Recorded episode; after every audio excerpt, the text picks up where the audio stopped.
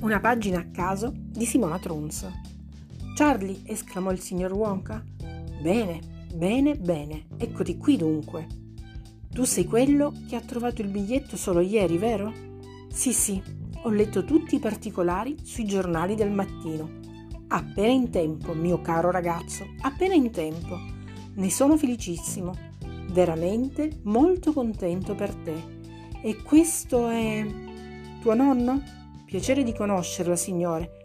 Quale onore. Felicissimo, estasiato, ordunque, benone, tutto a posto. Ci siamo tutti?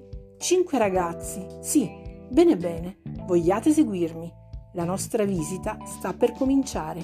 Mi raccomando, state uniti. Vi prego di non allontanarvi dal gruppo. Mi dispiacerebbe tanto perdere qualcuno di voi sin dall'inizio. Per carità, sarebbe un bel guaio.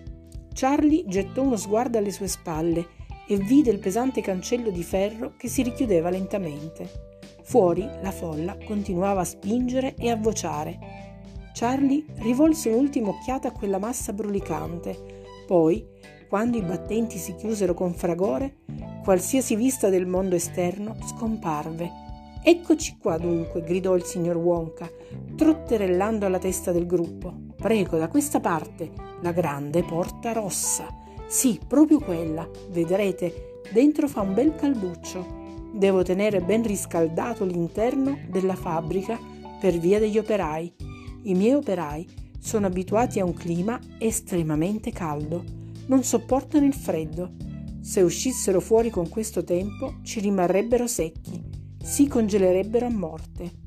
Ma chi sono questi operai?